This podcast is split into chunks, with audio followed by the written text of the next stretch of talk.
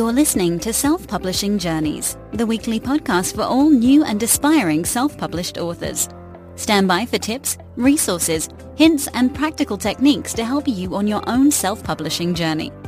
Meet indie authors at different stages of their writing careers and hear how they managed to get their own books published and making sales. For show notes, web links and useful resources, please head to selfpublishingjourneys.com. Now, here's your show host, self-published author and digital marketer, Paul Teague.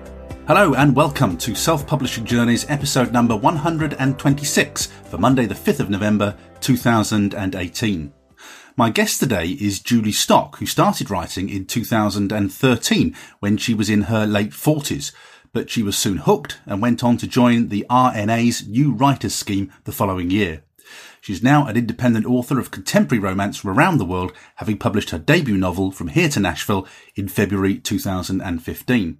Julie is a proud independent member of the Romantic Novelists Association and the Society of Authors, and when she's not writing, she works part-time for a charity as a communications officer and freelance as a proofreader, web designer and supply teacher. When we chatted for the podcast, I started by asking Julie what had attracted her to romances as her chosen genre. I suppose I hadn't really thought about it before I started writing my first book, um, but I guess my main um, source of reading is um, romance um, or romantic fiction. Um, so just when it came to the idea for that book, that very first book, it, it seemed a, a natural um, way to go. I, I, don't really have any, it's not so much desire, but no sort of particular yearning to write in any other genre. You know, I don't have a, a sort of thriller in me, I don't think. Um, so, you know, yeah, it, it, just seemed the natural way to go for me. So you write what you enjoy. Now, this week I was speaking to Lindsay Drew Honey, who writes erotic romance. Now, yeah, I, I listened to that one. so you need to put me right on this, Julie, because I I'm not, you know, I'm a bloke. I don't really know the difference. What what what's the difference? I bet you know specifically what the difference is because they're very different audiences, aren't they? Yeah, I mean, you've got all the definitions of clean romance where there's no sex at all, you know, not even an open door. And then I think sweet romance um, is an American term used particularly for possibly an open door, but, you know, not very much information. I'm not entirely sure of all those different categories, but I write contemporary romance. So you do see a little bit of action, if you like, but it's not remotely steamy. And then you might have steamy romance, which is a bit more involved. And then uh, erotic romance, which, you know, is, is the full sort of possibly BDSM, you know, things like that. Um, but I noticed, um, because I looked at Lindsay's books after I listened to the interview on Amazon, and I noticed that there's a category now. Um, I think it's romantic erotica. So you can have perhaps again another distinction within erotic fiction where you know you've maybe got something that's a bit more. I hesitate to say brutal, but if you follow what I mean, um, and then the romantic uh, erotica, which is perhaps more focused on the romance. So yeah, it's it's all interesting stuff. I know it's very important yeah. because those people who don't like that stuff really don't want to read it, do they? Want to no. steer clear of it entirely. I think. Yeah, and I, I, think you know there are. Well, I, I came to do my very first um, Freebooksy promo, following all your advice. Oh, good. and um, I've set it up now for the end of this month. Um, and when I came to choose my category that I was going to apply for the promo for, um, I literally just had the choice between, I think it was um, sweet romance or steamy romance. And I contacted them to say, well, I don't think that I fit into either of those because I felt that sweet was perhaps too clean and that people who were expecting, you know, nothing to go on might be a bit upset with my book. Not that there's a lot of activity as such. Mm. Um, but then steamy, if I said it was steamy, they might be disappointed from the other point of view. Um, and I did contact them and they, the um, email I got back said pretty much to go for steamy if there's any action at all. So I've gone for steamy, but I'm not sure that, that that's exactly what readers will expect. You know, when they if they do download my book and read it, they're probably expecting a bit more than I give them. so we'll see. Yeah, it's a difficult one, isn't it? Because I know that some people get really offended and they want to steer clear of it. Um, you're probably, I think you're probably safer doing that, aren't you? So rather than having less steam than too much steam, I think is probably safer. Yeah, yeah but but there's so many different um, categorizations now. You know, even for a romantic fiction writer, it's quite difficult to, you know, categorize yourself. But um, I mean, for me, contemporary romance means that there might be some um, sexual activity, if you like, but it's not going to be anything too heavy. Um, and you know, I certainly in terms of what I might read, that's what I would expect if it was a contemporary romance. Now, before we, we sort of dig into the BookBubs and all of this sort of thing, we need to wind the clock back a little bit because yeah. you came to writing uh, late. When I'm looking at your author blurb, you know, you came to writing in your 40s. Was that your first try at writing, Julie, or had you, you know, kind of dabbled like the rest of us as, as a child or teenager? Um, it was pretty much my first proper go at it, really. Um, you know, when I was young, I used to write poems and short stories when I was at school, but I never really harboured any particular dream of, you know, becoming a, a novelist as as such. Um, through my working life, I've worked in marketing for a, a lot of um, my my career, and so I did copywriting and things like that. Um, and the main reason why I never thought about sort of doing anything like fiction was because I thought, well, I don't really have an idea in me that I think I could sustain over 80 or 90,000 words. That was the first thing. Um, and the second thing was that I thought, well, let's say I did write something. I can't see myself actually being published traditionally. I couldn't see any way through that. I just thought it would be rejection after rejection and I didn't really fancy that. You know, I didn't want to put myself through it. Um, and then in 2013, so I was 48 by then, as you say, in my 40s, um, I had this idea for the novel that then became um, From Here to Nashville. And, um, you know, it, it was, it, well, it wasn't terribly well formed, as we'll mm-hmm. um, perhaps go into when we talk about my planning, so-called. Um, but, you know, I had this idea and I thought, yeah, I think I can make that work for a whole novel. Um, and then at the same time, the other thing that happened was that my husband finally persuaded me to have a Kindle. Um, and one of the first books that I read on the Kindle had been self-published by the author. And, you know, this was 2013. So obviously, you know, Kindles had been around for a while. Um, but I had absolutely no idea that people were self-publishing. I just didn't know that that was happening.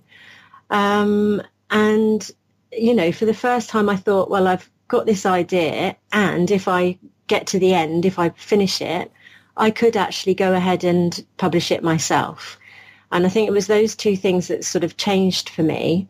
Um, and at the time that I sort of came up with this idea, I was teaching then and um, I was going through a bit of a rough time with it. I was feeling, you know, all the stress that every teacher feels. Um, and so in a way, it was sort of an escape as well to just sit down and write and, you know, be in this other world. Um, so that's kind of where it all came from, really. Um, but, you know, before that, I just hadn't really ever given it a go. I just didn't, I, I think I lacked the confidence, but once I got the idea and got going, it just went from there. And you've worked as a supply teacher, haven't you? Been that, oh, blimey. I used to, I used to look at the supply teachers coming in. We used to have a supply teacher called Nasher in my school. We, call, we called him Nasher because he'd go in and then he'd just go bark at the kids, you know, for five minutes. They'd, they'd chew him up, spit him out, and then he'd go. And, and he was always in on my day off. And so I was I was always there on tenterhooks. I could write not my day off, my morning off, you know, my session off. And I always right. used to have to go in and pick up the class after they'd they'd got rid of him. So I know what it's like to be a supply teacher. It's hard work, isn't it? Yeah, I mean it is hard. Um, I was lucky because I only did supply in my old school, so I I left there. Uh, you know, sort of finished teaching um, at the end of uh, 2015, And then I only went back and did supply there. So for a couple of years, I still knew the children that I was teaching. So that really helped a lot. Um, it was only really once I got to the point where some of them didn't know me that, and I felt uncomfortable then as well. So I kind of stopped doing it then. So I, I don't do any teaching at all now. oh, you're an escapee, a fellow escapee. That's... I am. Were you primary or, or uh, uh, senior school? Well, I'm in Bedfordshire, so we have um, our quirky little thing of middle schools. Oh, they still do that, um, do Yeah, so we have the three-tier system. So I was actually in a middle school teaching 9 to 13-year-olds. So a bit of both, really. Ah, just as they start getting cheeky. yeah. There's nothing quite as awful as um, bottom set year eight French in my experience. what, what is it? Was that your subject, French? Yeah, that's my degree. Yeah, oh, but but I was a class teacher as well, so I had a year five class, and so I pretty much taught everything. You yes. know. Yes, you do that a lot, don't you? You're, you're a what is it, jack of all, jack of Jill of all trades, aren't you? Yeah, yeah, that's it. Primary, yes. I used to have to pretend I knew a lot about or a little, you know, a lot about a lot, but I didn't know very much about anything, to be honest with you. Yeah. it's um, I, it's funny when I think back to my teaching days. We were talking the other day about you know when you start your working day these days, and these days you, you sit at a computer to start your working day. But my working day used to start at a at a dusty old chalkboard, writing the date on the board. That was the start of ah. my day for years. Did, did you were you were you in it sort of that long to remember those days? No, it was all whiteboards by the time I got there. So oh, sort gosh. of whiteboards with whiteboard pens, but also, you know, the electronic ones as well. Um, but also I had a, a, person set up to put the date up every day for me. I didn't do that myself. It's like royalty. God, that's really posh, that is. I wish yeah. I'd had that. I know when people talk about my sister had teaching assistants, and uh, I used to do teaching assistants. We used to do everything by yourself in those days. You know, so I don't know. So you're going to hate. You're going to hate me now because that was a child that used to do that for the day. It wasn't even a teaching assistant. Oh, I should have done that. Yeah, I should have thought of that one. Yeah, but it just shows how times have changed, doesn't it? I mean, you're talking about discovering Kindles and, and self-publishing, and, and it, it, you know, to me, writing on a chalkboard feels five minutes ago, and, and actually, yeah. it, it, was really historically. But then things changed so much. It wasn't long after I left. I mean, probably whiteboards were probably coming in, but the time, you know, at the time I left, we probably just hadn't got them. But yeah. if you blink, you miss it with technology, don't you? It comes in so fast. Yeah, I mean, even um, in the sort of space, because uh, I was just thinking about um, how my older daughter is, she's 22 now. And when she was at school, you know, um, when she went to secondary school, she was 13 then. So that's nearly 10 years ago. And such a lot has changed in that time. And as you say, it's just so fast moving. And you know, I work with technology in um, my day job, and you know, I feel that that's is just a, a constant. Um, not it's not difficult, but you know, you have to really be on it every single day to to stay up to date with what's happening. Well, congratulations on escaping teaching. Thank you. you. you. and me both. Let's take a look at from here to Nashville then. Um, you hinted there that things might have gone a little awry with that book at the beginning. Can you, can you talk us through your first writing experience? So, uh, well, I I had um, just at my Word program at, at, that point when I first started writing. So I was writing my book straight into Word, and you know I quickly found that really difficult um, just in terms of having to scroll through everything that you'd done and sort of then scroll back to find where you were and everything else. So I was having problems with that to start with. Um, also, um, really, when I, I came up with this idea, I, I literally had, you know, an idea for my um, female character, you know, this singer-songwriter from Dorset. I had an idea for the male character who's going to come from Nashville and, and be a record label owner. I knew that they would meet and I knew that they would get together at the end. But apart from that, there wasn't a great deal in between. Um, so I really did um, sit down as a pantser for that first novel. Um, and so that was in the April of 2013 that I started writing. And then in the July of that year, um, I took part in one of the NaNoWriMo camps, not the actual National Novel Writing Month itself, but where you set your own target. So I set myself 10,000 words, I think, to write in that month, which given that I was still working full time was quite a challenge. Um, and because I wrote those 10,000 words, I got a discount on Scrivener. And uh, I mean, literally that changed everything for me. You know, I absolutely love it. I think we've talked about that before. And um, so I'd moved everything into Scrivener and that really helped, you know, in that I could see everything that was happening. You know, I could see all my little index cards and, you know, move things around. And I, I, I really found that helped me. Um, but sort of, I think it was by about November, I'd written about 80,000 words and I went to a festival of romance in Bedford, uh, near where I live, which you know I'd never heard of a festival of romance happening anywhere near me. well, I, I might be that. a bit unsure about what I was signing up for. I'd like to need to read the small print. Well, it was um, it was mainly sort of romance writers from the Romantic Novelists Association, which again I didn't know anything about at that point. Um, but I sort of went to the first session and heard some people read from their books.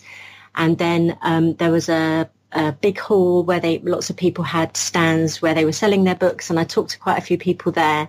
And, you know, very quickly I sort of got this feeling that they were all very supportive, e- even, you know, people who were doing really, really well and very well known even. Um, they're just very kind, very supportive, very welcoming. And then um, I went and sat uh, for this little panel, and, and there were, I think there were four authors on the panel, and uh, maybe a dozen of us in the audience. You know, it was Bedford, obviously. and um, anyway, I managed to ask a question, and I, I, said to them, you know, if what do you do if you get to the point where you've got about eighty thousand words and you're not sure that they're the right words necessarily? And um, one of the authors said, well, you, you, just, you dump it and you start again, you know, at which point I nearly fell off my chair. Uh, and I think the other authors did as well because, you know, their, their view, the rest of them was, no, you don't do that. You take it and you join the um, Romantic Novelists Association's New Writers Scheme. And again, I'd not heard of this. And um, basically, you have the chance to join in January every year. There are so many places. I think it used to be um, 250 places, but I think it's gone up now to just over 300. And um, when you do that, uh, you know, I joined in January 2014. You can then submit a manuscript, either a partial one or a full one to them before August of that year, and it will come back um, with an assessment. And you know, for me, that that um, I, I, just thought if I can get someone else who knows what they're talking about to read my writing and tell me whether it's any good, then, you know, I'll know from there whether this is worth pursuing. So I needed that validation from somebody. Um, and the people that do the reading on the New Writer Scheme, they're all professional readers, they're all authors. Um, so they all know, you know, what they're talking about. And so I submitted, I think, in the May of 2014 and I got a really positive assessment back. And I think it was at that point, and it, because I by that time I'd been doing research about how to self-publish. I'd got my blog and my website all set up, and I was on Twitter and Facebook and everything. So I was all kind of there. Um, and I thought, right, I'm going to self-publish because obviously time was ticking on, and I had this thing in my head that um, I wanted to publish my book before I was 50 um, which was all arbitrary, but I just decided that that was what I was going to do. So um, it's a good deadline, though. That fifty deadline, isn't it? yeah. Mm. So you know, another year had gone by by then, and um, I thought, you know, that's what I'm going to do. So. Uh, I went to the RNA conference that summer in 2014 and I got myself an editor there who was an RNA member. Um, and she helped me with the editing. And by that time, I'd also joined the Alliance of Independent Authors, and they I found someone through them for the um, cover design. I found my proofreader on Twitter. Um, and so, you know, I, I kind of did all the, the right quality controls, um, if you like, once I'd had that sort of um, feedback and gone through the process. Um, and so, you know, that sorted the book out for me, the book that was all a bit of a mess late 2013 um, that tidied it all up so that I then published in February 2015. Well, you did brilliantly, and you put all those uh, component parts together, you know, the, the support that's out there and available, you put that together really well, I think, to, you know, to get your first book to market. What, what happened when you launched it? Because, you know, often people think the journey is to get the book written and then you've got to learn to market the blasted thing, haven't you? How, how did you get on with that? Yeah, um, well, I think like everybody, I thought, you know, I'll publish it and it will do really well, obviously. um, and, you know, I mean, looking back, I think I have to think, well, it did do well, given that, you know, I was completely unknown.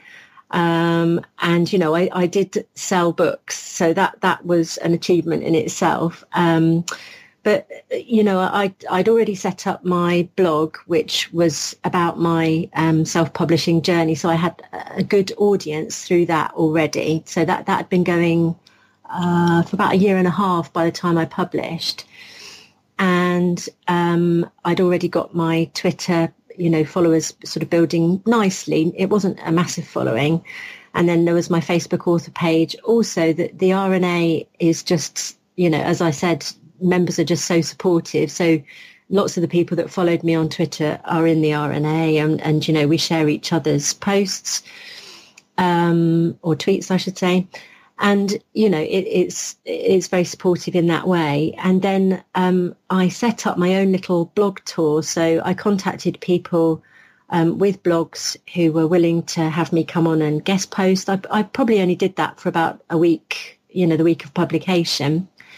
And um, so I did those guest posts. I contacted some bloggers. I didn't really know very many then, but I did contact some bloggers and send out free copies of the book in the hope of getting some reviews as well.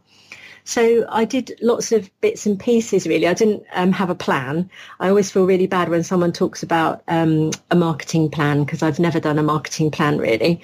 Um, you know, I've always just kind of done bits and pieces of lots of things. Um, and, you know, um, I had it exclusive to um, KDP for the first three months. And then after three months, sort of picking up all the tips from people, I decided to try making it wide.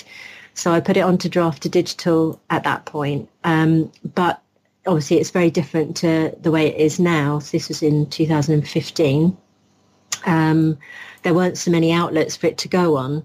But I, I, put it on a fair few, but the only one it sold any books on was um, Apple iBooks. And so by the end of the first year, I think I'd sold a couple of hundred copies altogether, and it was equally split between Amazon and iBooks.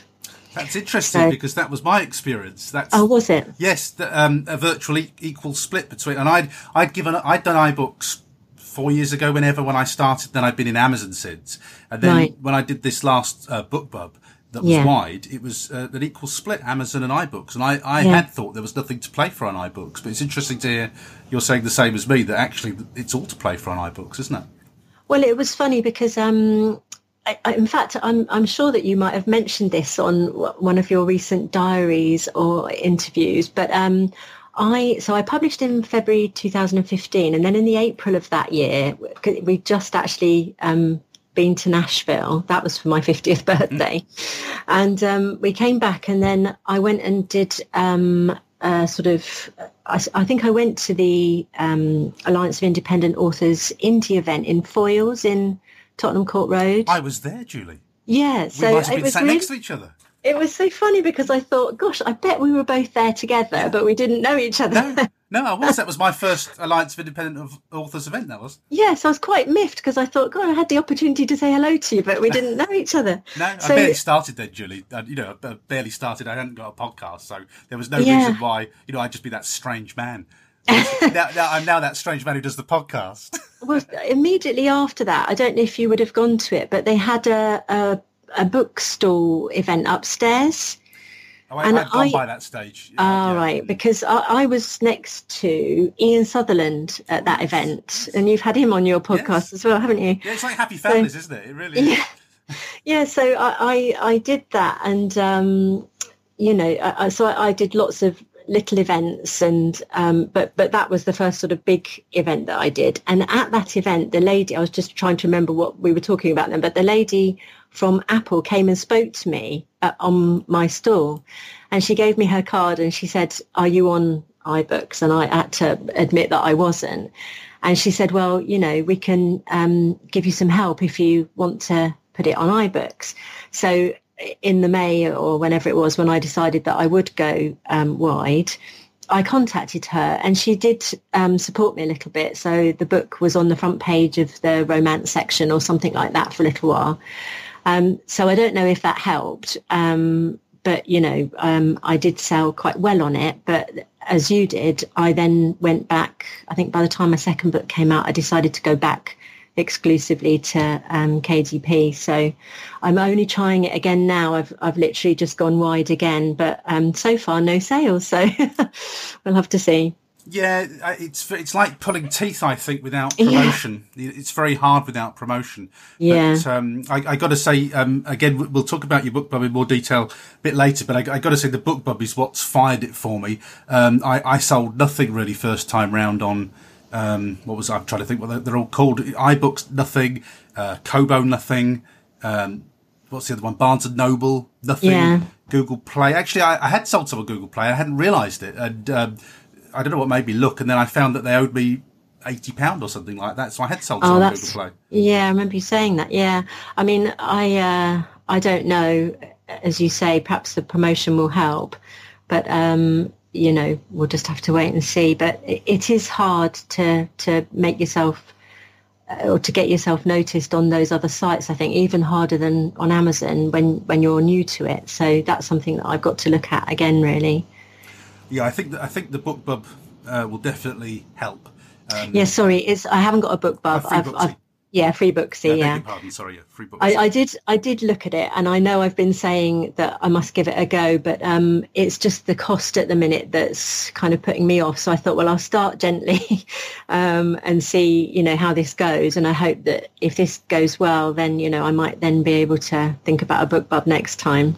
If it's any consolation to you, Julie, I've, at the time we're recording this today, I've got my sci-fi BookBub going, and I didn't realise until I got an email from BookBub uh, that I have forgotten to reduce the prices on Apple. So I have oh, oh forfeited half my income from that oh, promo. oh dear! I know, but there's so many moving parts when you're wide, yeah. and yeah. it's been um, well. I'll, talk about it on the diary, but um, yeah, there's so many moving parts, and I just completely missed that I hadn't dropped the prices. It was I'd done it on in the US, but I hadn't dropped it anywhere else. I'd completely forgotten to do it. So.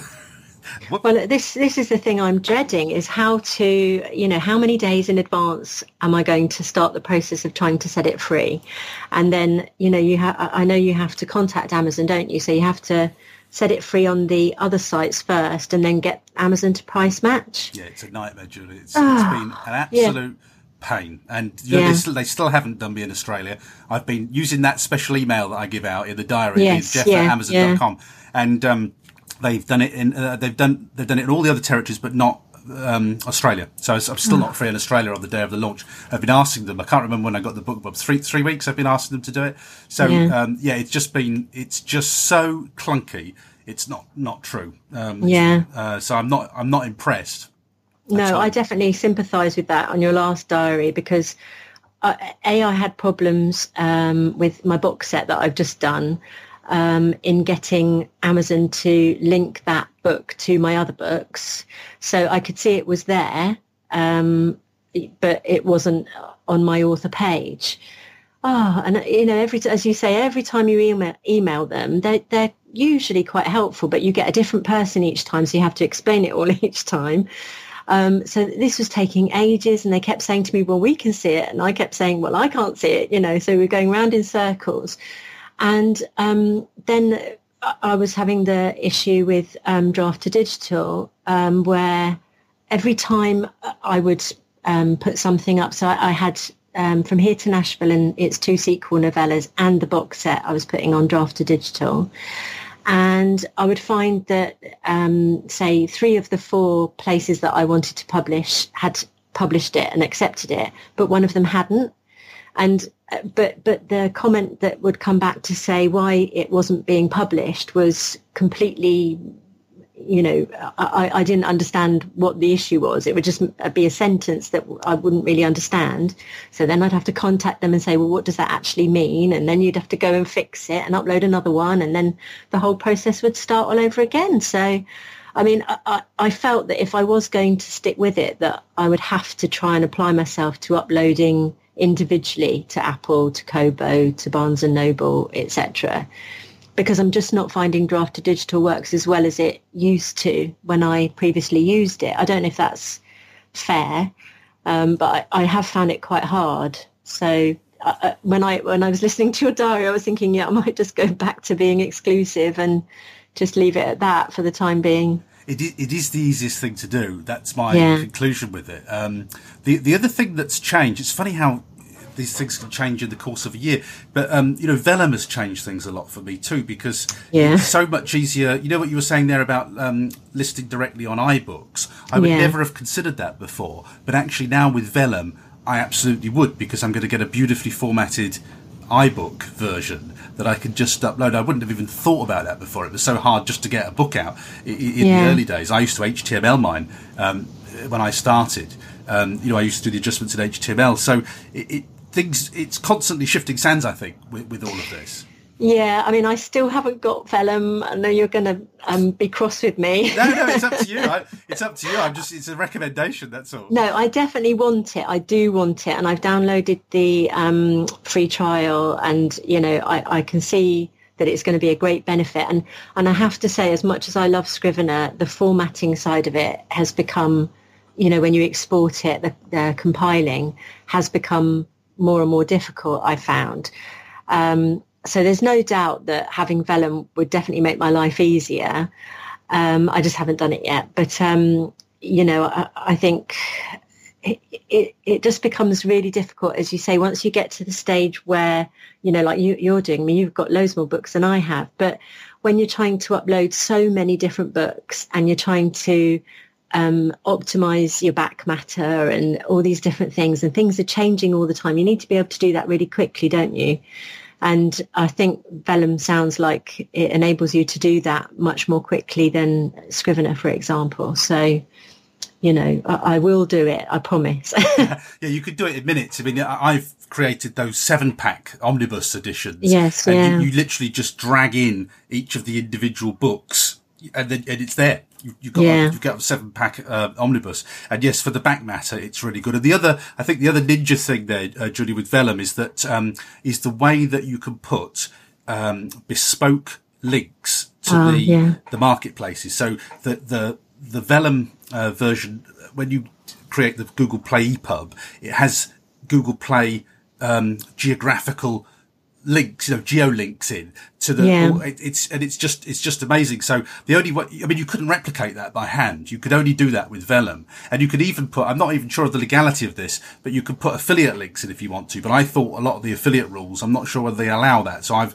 I've just backed off that a little bit, but um, you can right. in theory put affiliate links in. But um, as a as a sort of ninja marketing, I've now got all my books listed at the front and the back, and they've all got bespoke links to the relevant marketplace in which whichever I list in. So there's, there's, you can't really do more than that from a sales point of view to encourage people. I don't think it's it's it's right. it's sort of frictionless, you know. Which you, and you can't replicate that by hand. Uh, I can't think of a way of doing it. No, well, I, again, I had real problems with my links this time. Um, I was using the um, Draft2Digital books to read links, and I, I just kept having problems with them not working um, uh, from Scrivener. And I didn't know if it was a Scrivener thing or a Draft2Digital thing. And whichever one of them I contacted, they said it was the other one. Um, and I, I, watched your um, Patreon video about how you did that with all your links and, and in the front and the back.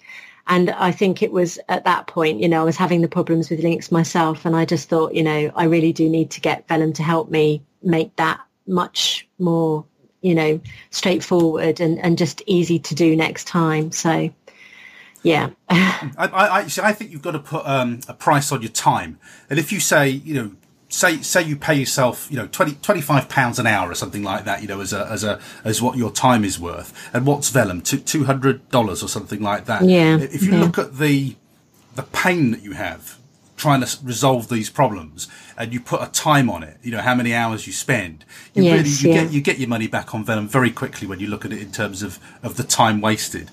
Because uh, I've wasted hours and hours formatting paper book backs and things. I mean, have you done that or did you pay to get yours formatted?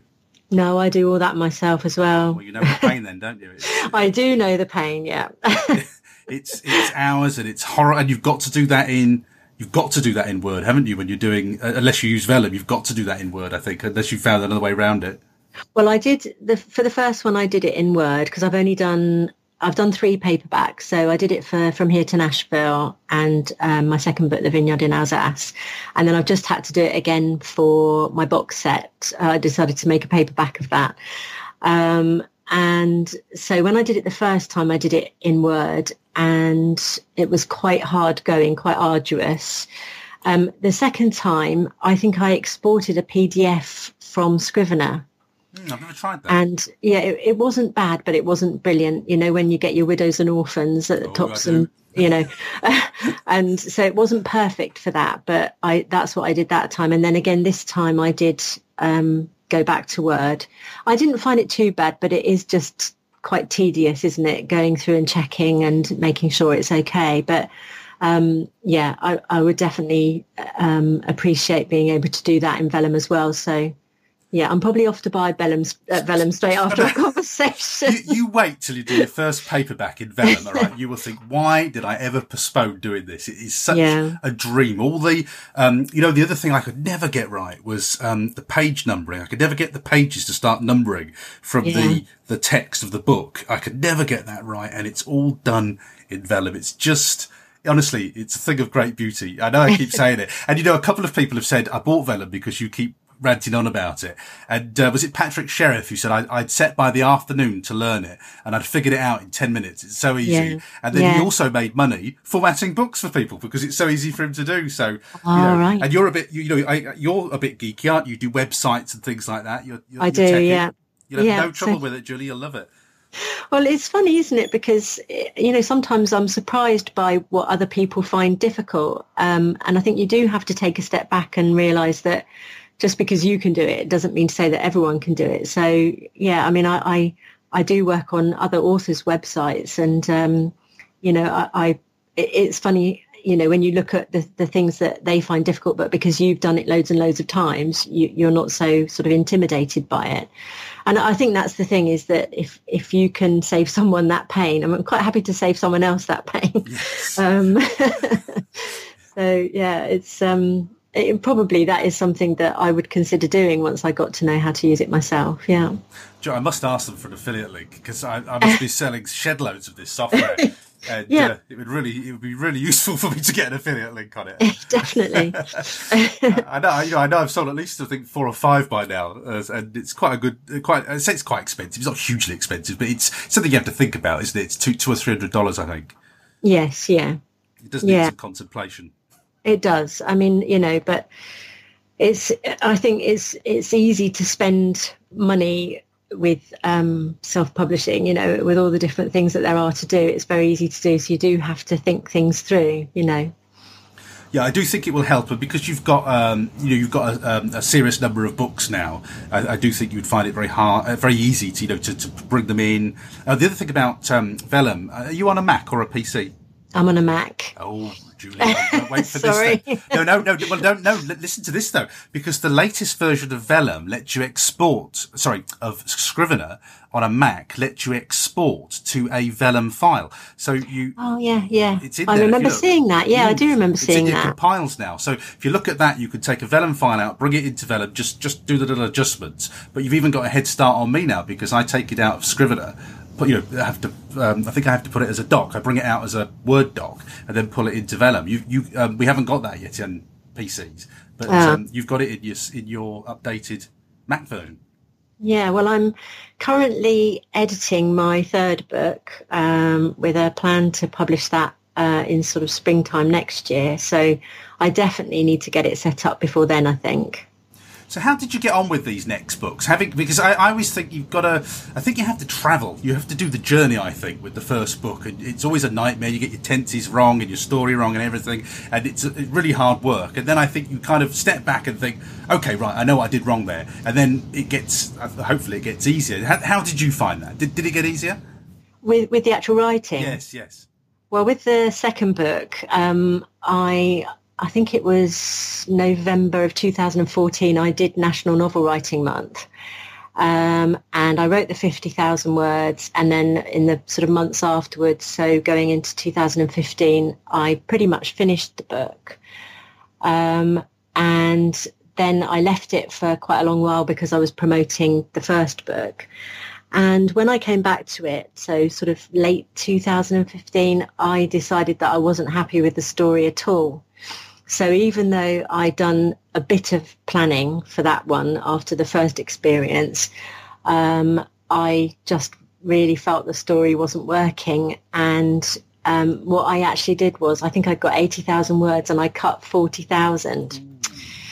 Oh, so it was just so hard. Um, but I, I, definitely felt so much better after I'd done that. And, um, you know, I started again and I got a finished version. And what I decided then um, at the end of 2015 was to submit to agents because I thought, well, but having sort of had the first experience, I thought, you know, I could see that having an editor would really help me, someone who is, you know, actually working with me all the time. And also in terms of the marketing, I felt that, you know, I could perhaps benefit from that too.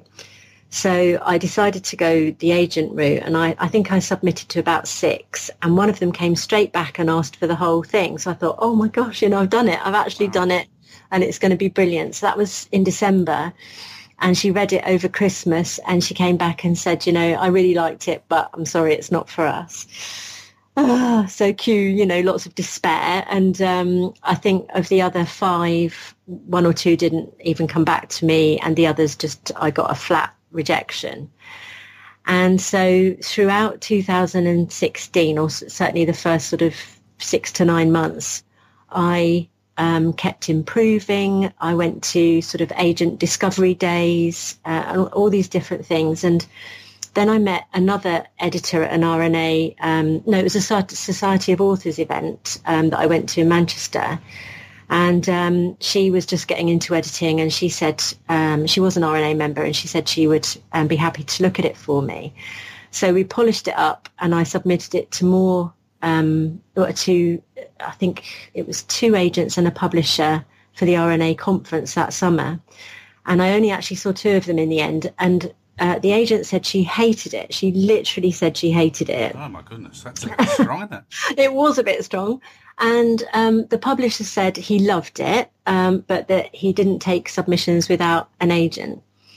So, you know, that wasn't going anywhere. And I sort of got to the September and I thought, this is ridiculous. You know, it's so subjective. Um, You're making and, me you know, bristle telling this. I'm bristling at you telling me this. I know. and how I dare just, you? I felt I could go on and on doing this and not getting anywhere. So I just decided I've done it before, you know, and I know how to do it. I'm going to self-publish again. Um, and so, you know, the editor really helped me pull it into shape. And so I published The Vineyard in Alsace in March of last year, 2017. Um, and within absolutely no time at all, I'd sold a thousand copies. Wow. Um, and so it was just, oh, this is a bit different. Um, and it, you know, it was such a um, an exciting experience, you know, to sort of sell thousands of copies. Um, and you know, I, I, was really lucky because um, I mean, I did all the same things as far as marketing goes, but um, one of the bloggers that I contacted, um, Rachel Gilbey, who's an absolutely brilliant blogger, and she does book tours and everything now as well. She's a, also a top 500 Amazon reviewer. And she reviewed it and she loved it. And that really got me lots of um, interest um, and helped you know to keep the copies going um, keep copies selling. And so you know uh, uh, so there was that. And there was also the fact that um, I used um, again someone from the um, Alliance of Independent Authors to design my cover, Rachel Lawston, who I think um, Debbie Young was talking about on your podcast It's previously. cover. I do like that cover. Yeah, and she oh she's absolutely brilliant, and I, I was just so pleased with it, and I th- I think she really did well for me. So the combination of the cover and you know that that sort of um, little push from Rachel as well, and and you know all the other bits and pieces that I was doing. Um, you know, obviously helped that one um, do so much better, and and you know, I felt really vindicated that I'd stuck with self-publishing then. Um, but you know, in terms of, um, oh, sorry. And the other thing I was going to say there was I was really lucky because I, I was asked by um, Kindle if I wanted a Kindle Prime promotion. Oh wow! So I had that for three months as well. You're a And- celebrity. I didn't realise what a celebrity you were.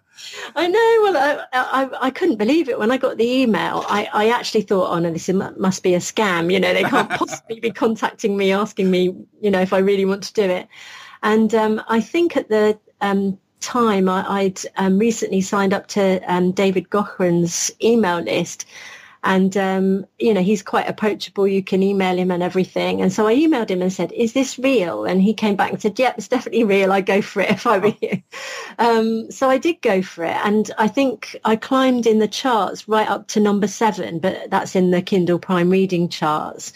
So for a little while, I was a celebrity, if you like. Um, you know, getting to the top 10 was a really lovely feeling. And obviously I was selling, because you, you get a, a fixed fee of, I got £200 um, for being in that. But then any books you sell during that period, you get your um, royalties as well.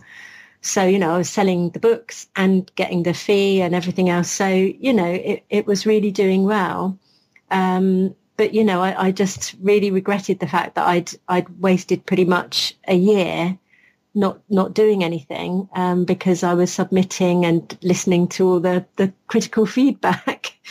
um, so you know, if I I sort of feel if I had my time again, maybe I wouldn't do that. But then you don't know if everything happens for a reason, do you? And you know, if the way it worked out was the way it was meant to be.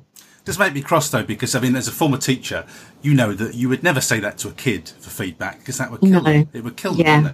And and and so why does an adult feel that they can give that um, feedback to another adult? It might not be your thing.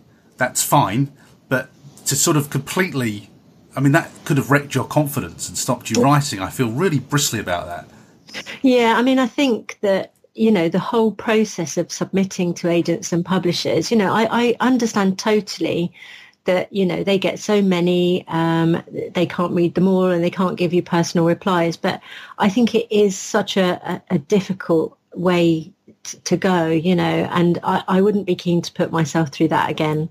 I mean, I'd never say never to the idea of a, a, a contract, but I, I, I, sort of say that. I say that to people because I don't want to close that avenue off if it should ever come my way. But, you know, I- I think it would have to be a really good um, setup for me to change my mind and, and do that now.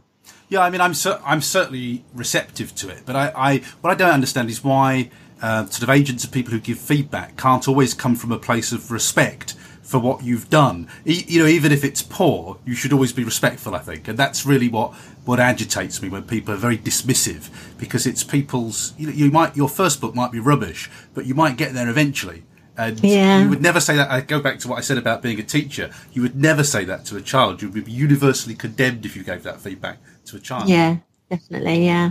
I think it is really hard and, and I really admire people who do it for years. Um, but, you know, I think I do feel happy that I've chosen the right path for me. You know, I like being in control. As you said, you know, I'm, I'm, I've got the technology. I'm, I'm able to do that. So that doesn't frighten me. Um, I think the, the, the thing, I suppose, for me now that I, I, I struggle with still, well, two things is still the, the planning of the books, because I think that's got to get much better um, so that I can write more quickly. Um, because I still, you know, even with the book that I'm editing now, I did write a, a better plan again, but I still just can't find a system that totally works for me. I, I'm, you know, I, I'm always looking at other people's systems and, you know, analyzing them and seeing if I can make that work. Um, so I think I've got to get something that just works for me. Um, and I, I, still haven't quite found that yet. But I, I think one of the things is that I'm just tempted. As soon as I get an idea, I'm tempted to throw myself into it and get writing. And I listened to um, Chris Fox, all the plot gardening videos that that you'd mentioned. Mm. Um, and I could really see that I need, you know, it's not that I didn't know it before, but I could see when I was watching the, those videos that I really do need to spend more time thinking before I sit down and start writing because, you know, even with this book that I'm now editing, I remember sitting there some days thinking, I just don't know what I'm supposed to be writing today. And, you know, I got there in the end, but it took me uh, quite a while to, to get through that and get that done. That was the last book that I was able to submit to the New Writers Scheme because I've, I'm an independent member now, so I'm not on the New Writers Scheme anymore. So um, from the next book I write, I need to, you know, get that sorted so that I can perhaps send it in for an assessment and, and get going more quickly.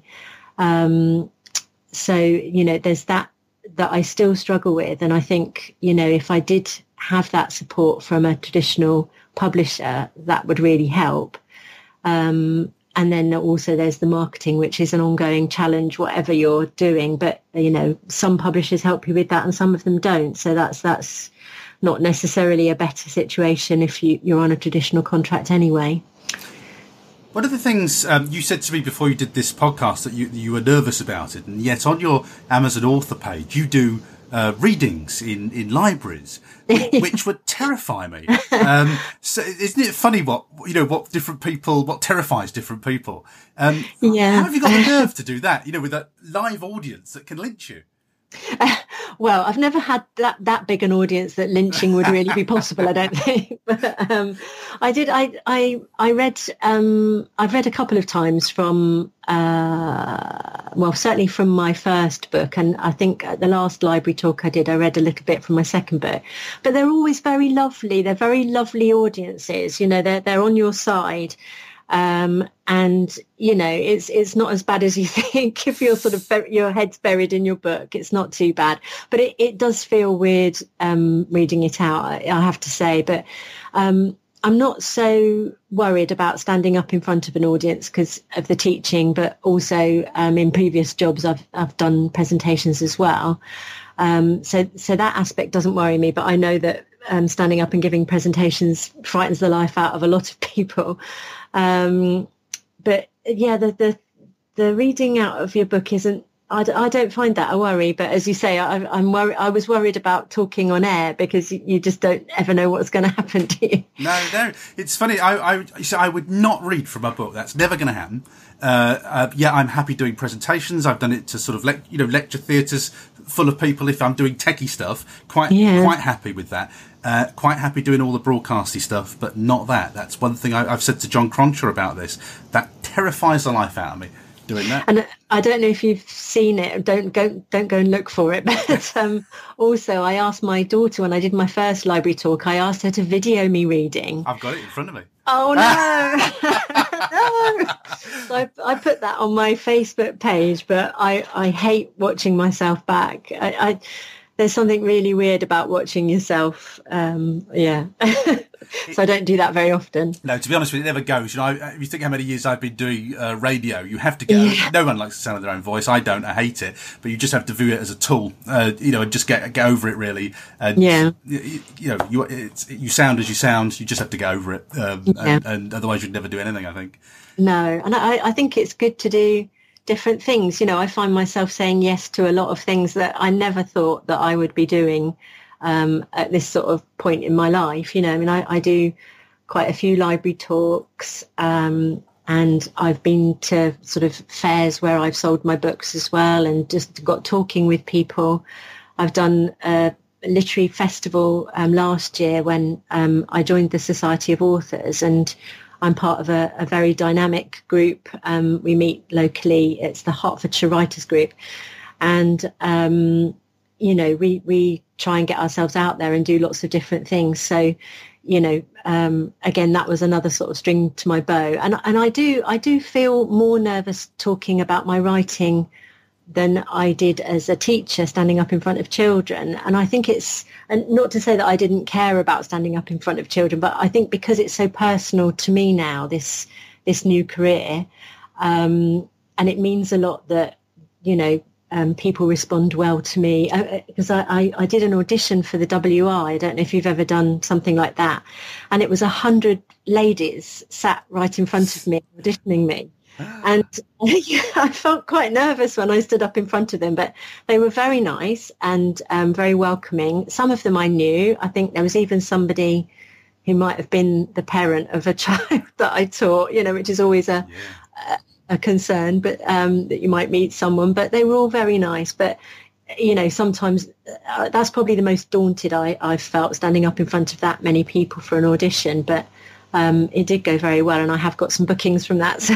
well, I've done many talks for the WI. When I was at the BBC, they oh, they have these, um, and um, the thing I remember about doing WI talks. This is when I was at the Beeb.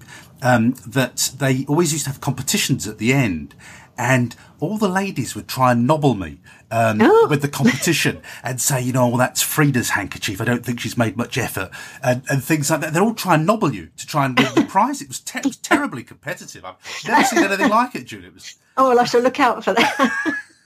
if, you, are there as a guest speaker, then I, I, mean, I assume they still do this. This is not that long ago. I was doing all these talks. I used to do Mothers Union. Um, I tell you what, I used to enjoy University of the Third Age. They're great oh, fun. Yeah. I would like to get into that. I know um, there are some people, you know, some groups around here, but I haven't managed to sort of find my way in yet. Um, but yeah, that's definitely something that I've thought about. One of my other writing friends uh, does a creative writing course for them, sort of a bit further away from here. Um, so I think there are opportunities there. It's just a, a, question of exploring it, getting the time to explore it. Really. Well, they all have. Um, I know. You know. I know this from the Beeb because they all have these um, rotate. They need to. Somebody usually has to be in charge of getting the speakers in for the year. And yeah. it's usually the same old people doing the rounds, yeah. uh, uh, and some of them are dreary as you know, dreary as anything. Uh, my mum's done it for a year, so she's told me this, and so I think they're you know relieved to have somebody new who's got something interesting to talk about a lot of the time. Yeah, I, I, mean, I was surprised actually because I think I did the audition last year and I didn't get any bookings this year, but uh, the first booking I got was for January of next year. Um, so they do definitely book a long time in advance. Um, and, you know, um, I, I think there are so many people interested in publishing books themselves, you know, whether that's fiction or memoir or things like that. So I think, you know, it was definitely an interesting topic for them um, you know, and I talk about my self-publishing journey and, you know, how, how I sort of got from A to B. Um, and, you know, people seem to really be interested. So, yeah. Well, I think you've done brilliantly. And I, and I think it's really interesting the way that you've gathered resources around you.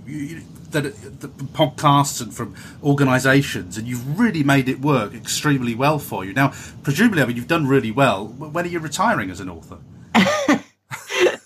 Well, I can't see myself retiring anytime soon. Um, you know, I I would like to get to the point where, uh, you know, and I de- I've definitely had a fair few months. I mean, I work part time during the day, uh, just in the mornings. Um, but I would, I, I sorry, I, I, saw a few months where I was earning more from my writing than from that job a couple of times. Wow, that's exciting, isn't it? And that was exciting. And I would like to get to the point, you know, um, where I could earn enough from my writing that perhaps, you know, that would allow me to, to give up work. But sometimes I say that and then I think that, you know, I mean, I love the job that I um, do. I work for a, a charity and, um, you know, just the sort of meeting of people every day. Because when I finished teaching, I decided, right, I'm going to go completely freelance and I'm going to try and make a go of it.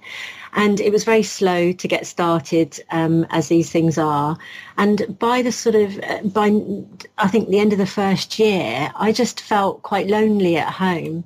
Um, you know, with that writing life and, you know, not really seeing anybody. And so I do like going out and it gets me up and out every day. I go and see people, I get their stories, you know. Um, and I, I, think that's really important. So, you know, on the one hand, it, it sounds lovely, the idea of just being able to write all the time. But on the other hand, I've seen the other side of it where, you know, it can be a bit of a lonely life. So, if if that ever does present itself to me, um, you know, it's obviously something to think quite carefully about. But you know, it, it's certainly nice when you earn enough to feel that you know your writing is, uh, um, you know, just worth doing. Not just as as you've said before, it, it's not a hobby for me. I am trying to make money from it as well, but when it pays off, it just feels so good, doesn't it? yeah, I, I think a, a, good target to set is what what you just said there. If it if if you exceed or or match uh, an element of income in your life, then I, I, think you really need to pat yourself on the back at that point and say, yeah. You know, wow, look at me. I did this from something I made. I'm earning as much as I am in a job. And that's, yeah. that's quite incredible, really, when you think about it. It's digital things that don't even exist. And yeah. you're just selling loads of them. yeah. And, and, and I think that's absolutely brilliant. And, and I think that's the best thing about self-publishing, really, that you have that freedom to do that for yourself. Where are you aiming? What's your what's your big aim? You said about possibly not working, but do do you have visions of of films, uh, you know, Richard Curtis movies kind of thing, or, or anything like that, or, or are you just happy with the writing? I'm. I think I'm happy with the writing. Really, I mean, um, I don't know. It's kind of that just seems so far off. Really, I can't imagine myself ever doing it. Although, you know, when you watch programs and you analyze, you know, the analyze the writing that goes for the program yourself as a writer you know you can see sometimes i watch things and i think god i could have done that better. I knew exactly what they were going to do and this sort of thing. But i know that you know screenplays are, are a different kettle of fish altogether. I wouldn't mind turning my hand to that at some point down the line but it's not sort of big on my agenda at the moment. I mean really what i'd like to do is as i say get to the point where i can write more uh, often you know publish books uh, more regularly and, you know, just get a solid body of work out there. And I think then, you know, if I was at that point then where the writing was, you know, my full-time job, then I might look at other things. But I still feel even after, uh, what is it, five or six years of writing, that I still feel like I'm at the very beginning. You know, there's just so much to learn all the time. And, and you know, I haven't mastered everything yet. So, um, you know, it, uh, still a way to go, I think. That was contemporary romance writer Julie Stock, and you can access the show notes for that interview at selfpublishingjourneys.com. You can also listen to the extra questions that I asked Julie over at patreon.com forward slash Paul Teague. Patreon supporters get access to this content three weeks ahead of everybody else. Now, next Monday, I'm going to be chatting to UK fantasy author S.P. Stevens about his journey to self-publication. And I'll have another edition of Paul's podcast diary for you on Saturday the 10th of November. But until then, have a great week of writing. Thank you for listening to this week's Self-Publishing Journeys. If you enjoyed the show, please consider sharing it with your indie author friends. Or you can leave a review on iTunes, Stitcher, or whichever podcast directory you use. In the meantime, you'll find previous interviews and all the show notes at selfpublishingjourneys.com. Thanks again for listening. We'll have more great self-publishing tips for you next week.